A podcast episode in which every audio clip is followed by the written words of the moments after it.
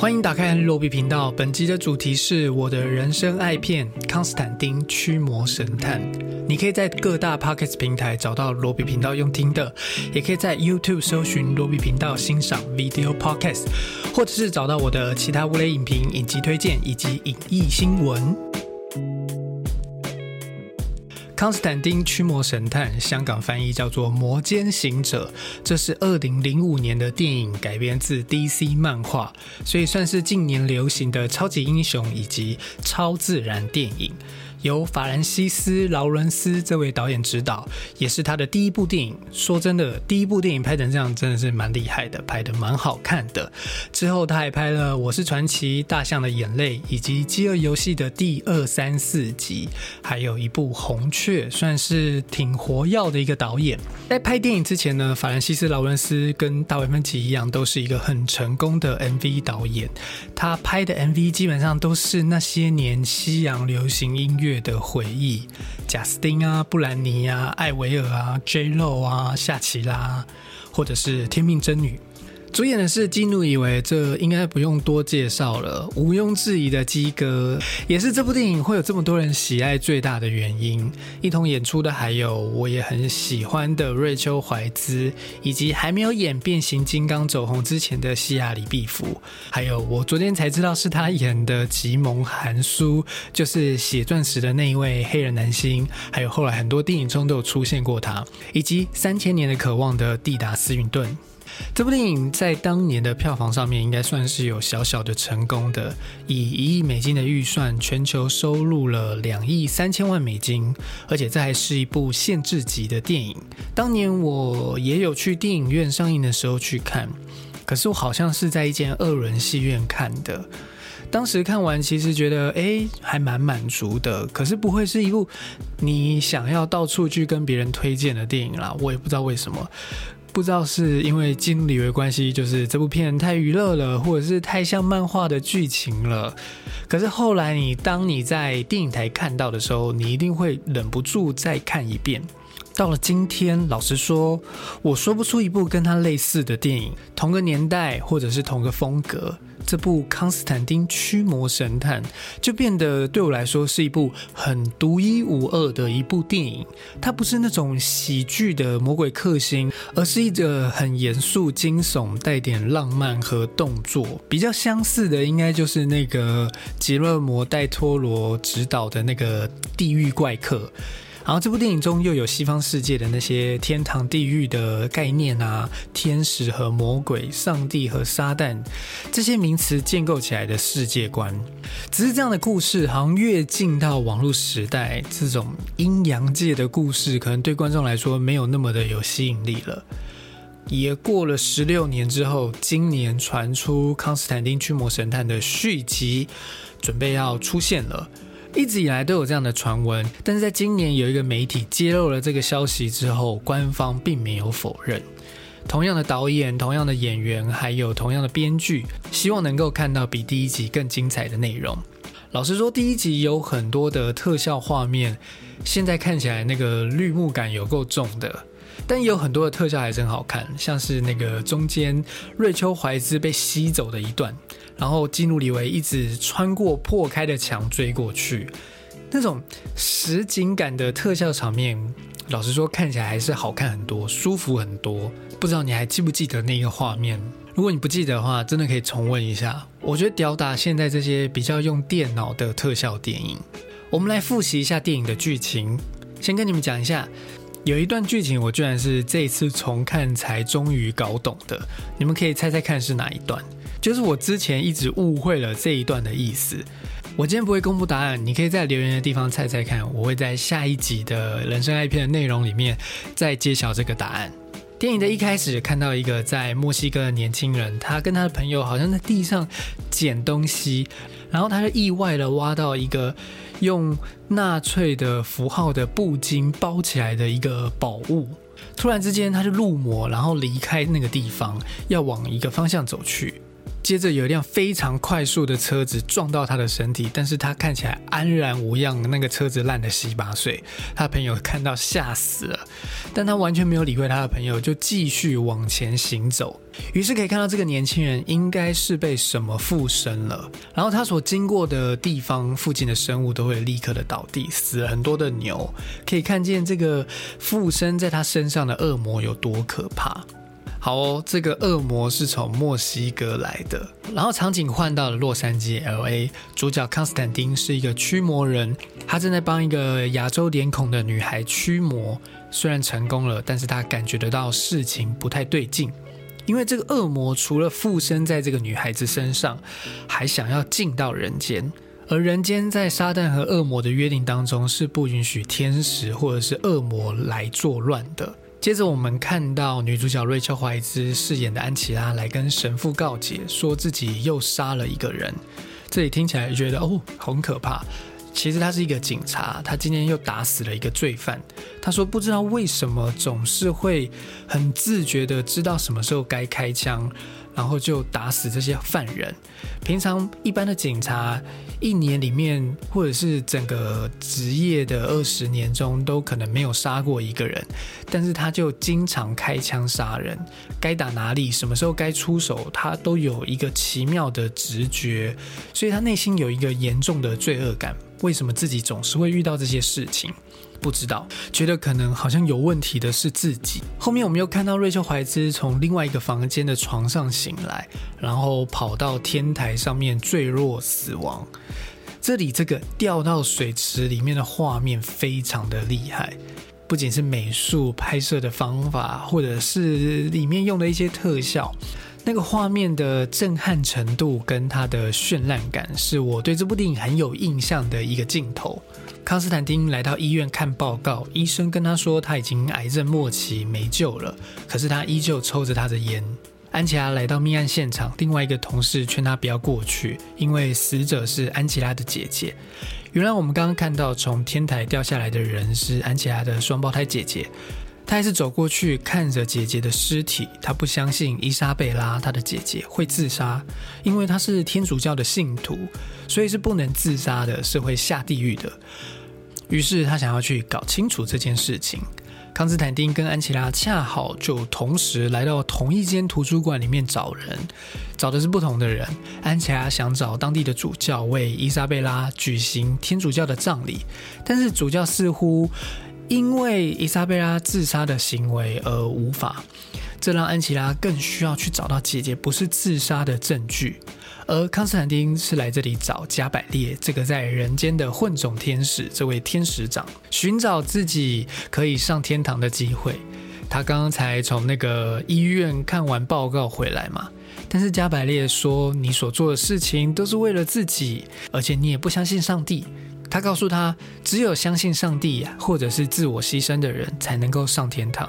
所以，尽管康斯坦丁打了多少魔鬼，都不符合上天堂的准则。这里很巧妙的铺了最后结局的梗。然后也很有趣的是，康斯坦丁很明显是知道上帝存在的，他不像是我们一般人，就是不知道上帝啊，或者是这些神明啊，是不是真的存在于这个世界上的。康斯坦丁他是个通灵人，所以他应该是知道的，但是他还是不愿意相信上帝。那也这里就提到这整部电影的核心，就是相信上帝的存在跟相信上帝是两回事。相信上帝代表着顺从上帝的安排。电影里面有提到“上帝自有安排”这句话，但是当我们的人生中见过或者亲身经历过这么多荒唐、没有道理、没有人性的事情的时候，命运啊，或者是整个世界啊都不合你意，或者说你觉得这世界上如果有上帝在守护着我们的话，那怎么会发生这些惨？那怎么会发生这些惨无人道的事情呢？我想大多数的人有这样子的体验的时候，有看到这些事情的时候，都是无法认同上帝自有安排的这句话。也是我这一次才懂，为什么西方的电影里面最后很多都是宿命论的结局，像是复仇者联盟终局之战啊，你都可以穿越时间了，但是奇异博士说只有这一种结局可以打败萨诺斯。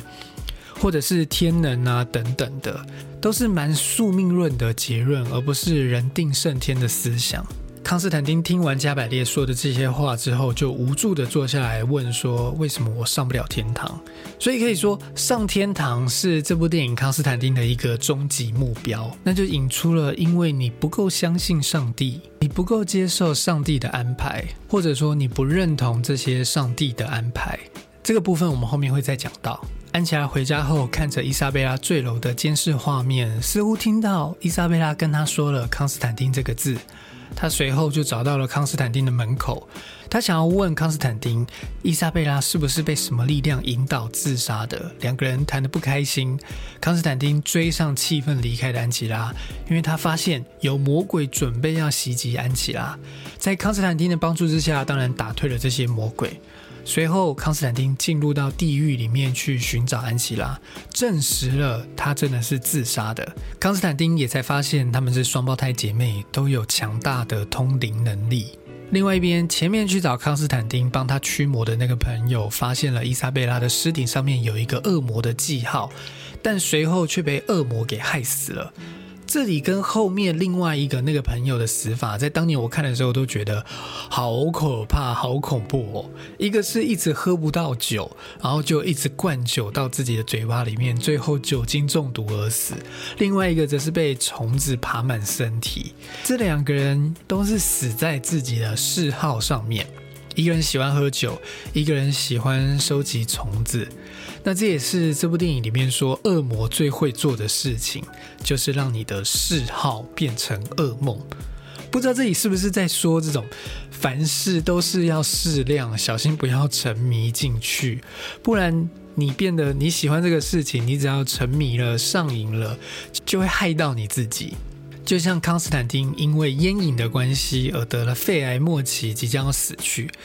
所以抽烟不是不好，只是要适量，这个意思吗？当你沉迷了、上瘾了、无法克制了，这就是魔鬼对人做的事情。然后很有趣的是，这个角色死在一间卖酒的店里面。除了我们看到那个恶魔的出现之外，就是把他害死的那个恶魔之外，也看到了卖酒的店员其实是在人间的混种天使。不知道他是否劝阻，不知道他在这间店里面当店员的原因是不是要劝阻很多人少喝点酒这样子？因为店里面就说到，上帝跟撒旦打了个赌，就是人间的人到底会选择。往好的那一边去，还是往坏的那一边去呢？然后他们又约定好，不能在人世间直接斗法，就只能在人的耳边做一些幻象啊，或者是用一些引诱啊、劝阻的方式去影响人，要拯救他们的灵魂，或者是让他们的灵魂堕落。在这间店里面，我们就看到了一个天使与恶魔的对峙。好，但这不是这部电影的重点。然后安琪拉跟康斯坦丁一边吃东西，一边讲述着自己怎么会做成为驱魔神探这个职业。从小就有阴阳眼，然后被送进精神病院，自杀后在救护车上面进入地狱两分钟，又被救了回来。死而复生后，理解到自己所看到的东西都是真的，天堂与地狱是真实存在的，便立志要打击恶魔。接着两人再继续追查线索。安琪拉坦诚自己小时候也有阴阳眼，要康斯坦丁帮他复原通灵的体质。这一段瑞秋怀兹演得很好。描述了安琪拉对伊莎贝拉的愧疚，因为他背叛了她，他拒绝承认自己看得到那些东西，因为他不想要成为伊莎贝拉，一起因为通灵的体质要吃药啊，或者是被送进精神病院，他想要当一个正常人，所以他背叛了伊莎贝拉。那这里也解释了安琪拉的角色动机，因为他对伊莎贝拉的愧疚感，于是他想要努力的拯救她。然后康斯坦丁把安琪拉压在浴缸里面，让她恢复了通灵体质之后，立刻找到恶魔遗留下来的一个硬币。这种剧本真好写，就是你只要用通灵力，完全不需要去解释，反正就是一个通灵能力的展现，就可以找到接下来的重要线索了。然后康斯坦丁找到了凶手之后，就是前面的那个恶魔，前去揍他一顿，也知道了一开头这个命运之矛的存在。我们观众也才知道那个矛的作用。这个矛是刺死耶稣的矛，所以上面还留有耶稣的血，就能代替上帝之手，让恶魔来到人间。然后安琪拉就跟我前面讲的一样，被巨大的一个力量给吸走。康斯坦丁来到一个俱乐部里面寻求协助，用一张死囚的电影进入到地狱里面，看清楚这整个事情的脉络，整装准备前往一开始伊莎贝拉死去的疗养院，要把安琪拉救出来。后来，康斯坦丁发现这一切都是加百列的阴谋。他暗中跟恶魔联手，要让恶魔之子进入人间，想要考验人类，让人类在这个末日之下散发出一个高贵的情操。这什么鬼逻辑？我老实说，我看了几遍还是没有听懂。但是蒂达斯云顿一出场就踩着康斯坦丁的画面，真的是太霸气、太帅了。康斯坦丁打不过这个加百列大天使，只好割腕自杀。当然不是他认输，因为他知道路西法会在他死的时候亲自来到人间收他的灵魂。于是，帅死人的路西法就登场了。这个 Peter Stormare 在这里演出的路西法，被许多影迷称为最经典的路西法的演出。如果你不知道、没有看过这部电影的话，请把这个桥段找出来看。他演的这个撒旦真的非常的经典，非常的精彩。路西法下来之后，来到人间，原本是要来找康斯坦丁的，结果发现了自己的儿子破坏他与上帝之间的打赌，就阻止了他。同时，上帝也把加百列打为凡人。路西法问康斯坦丁要什么奖励呀？结果康斯坦丁提出了地狱里面伊莎贝拉的灵魂，他考虑了一下之后就接受，却发现自己带不走康斯坦丁，因为他刚刚自我牺牲的行为让他可以上天堂了。气死的路西法只好治好了康斯坦丁的肺跟手，让他可以多活几年。再看看康斯坦丁的灵魂，就是他相信康斯坦丁终究是要下地狱的。这里看过的人应该都记得。康斯坦丁要上天堂的时候，比了一颗中指给路西法。最后，康斯坦丁与安琪拉道别，将命运之矛交给他保管，要他藏在连自己都找不到的地方。以及康斯坦丁最后拿出了口香糖，代替整部电影中他一直在抽的香烟。还没剧中。工作人员名单跑完之后，你知道我在 Netflix 上面等这个等多久吗？终于等到这一幕，康斯坦丁来到他的助手的墓前。这个西亚里毕福演的这个配角，这个助手在前面只是帮康斯坦丁开车的，一直说自己可以帮忙，所以在最后那个大战的时候，的确也有帮上忙。可惜被加百列给干掉了。于是康斯坦丁在最后就来到了这个助手的墓前，为他哀悼。接着我们看到，在他离开的时候，西亚里毕福以天使的形态从他。背后飞走，康斯坦丁这个时候才恍然大悟，在整个事件当中，原来上帝也一直有在暗中帮忙，所以这也算是一种上帝的安排喽。我这次呢是在 Netflix 上面重看的。以前看的时候就觉得这是一个很帅气的打鬼的故事，只是在看基努里维很帅的样子，然后打那些恶魔啊的一个硬派侦探，还有瑞秋怀兹很努力的想要拯救跟他长得一模一样的姐姐，以及对我来说很陌生的那些西方的圣经当中的人物啊跟典故啊，就很有趣。这次再深入一点，看的再深入一点，会看见很。很多这个故事中关于信仰的讨论，或者说信仰的崩坏与重建。就像我前面讲的，身为一个现代人，你每天看到这些世界上有这么多可怕的事情，不管在电视上面，在网络上面，你要怎么认同那句“上帝自有安排”？这个故事最后的转折，便是好像解释了这个事情，好像重新让我们相信了这个事情。上帝好像其实一直都在下一盘很大的棋，你用凡人的眼睛去看，而不是用所谓的上帝视角来看的时候，当然是看不。不见上帝的安排了，他好像仿佛把那些最难测的人心都算计在里面了。当然这是一个说法啦，我自己是没有那么的相信这些事情。我觉得就算是有一个这样子全能全知的神职，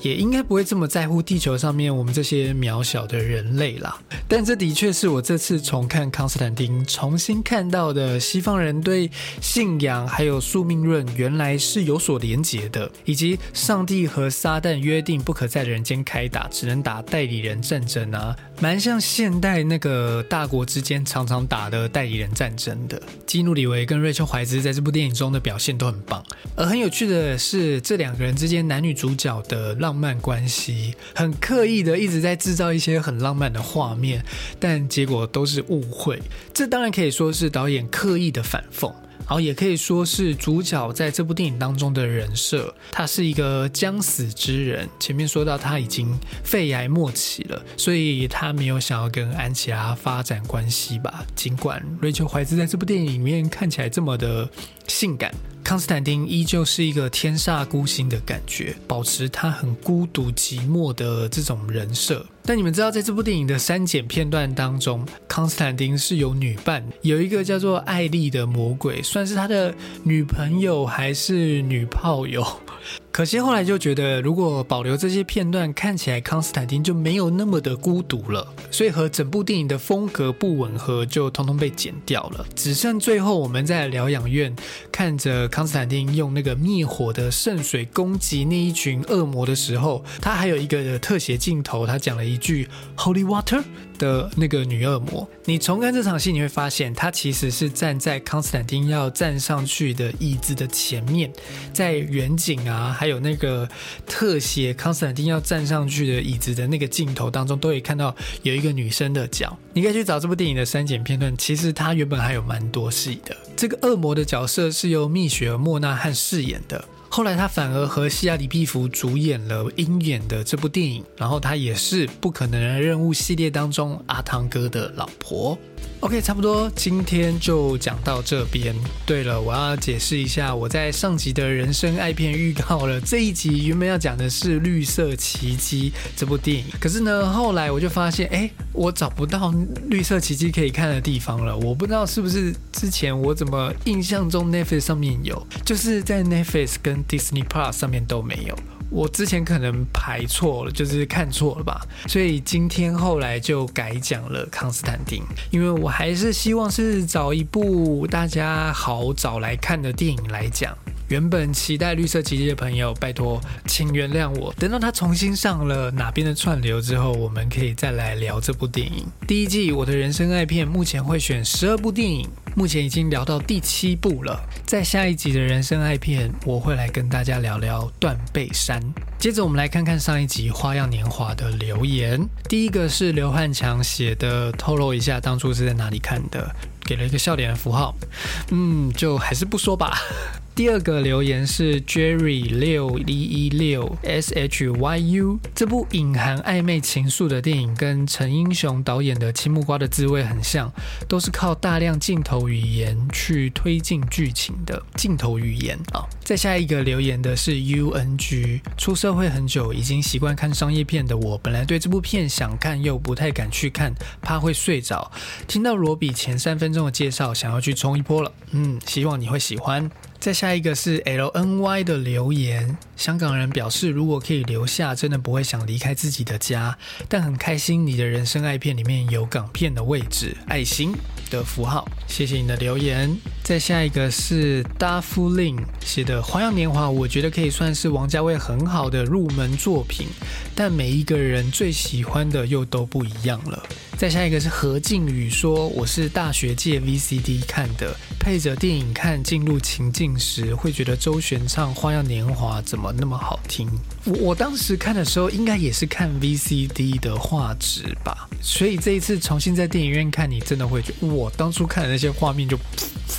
整个被提高画质的那个惊艳感。”再下一个是阿莫，是呢，这是我第一次看《花样年华》，但我也是真的感觉不太到梁朝伟跟张曼玉两个角色是否有爱情的存在。就像罗比说的，是两个人同病相怜，而我觉得更像同为外遇受害者的革命情感，两人更像是哥们哦。而另外，我倒是觉得配乐的出现那些片段很突兀，点点点。他觉得配乐那些片段可能有点太刻意了吧。再下一个是兔次元，他留言说济公还有东方三侠，应该是说就是我有问大家说你对张曼玉有印象的电影是哪一部？他提到了济公还有东方三侠。最后一个是憨撩记吗？上映当年年纪还小，也没有去电影院看，极度喜欢这部片，已经三刷重映版，一个爱心哇。三刷重映版了，然后再一个留言，他说我最开始是因为东方三侠认识张曼玉的，然后我也非常记得东方三侠，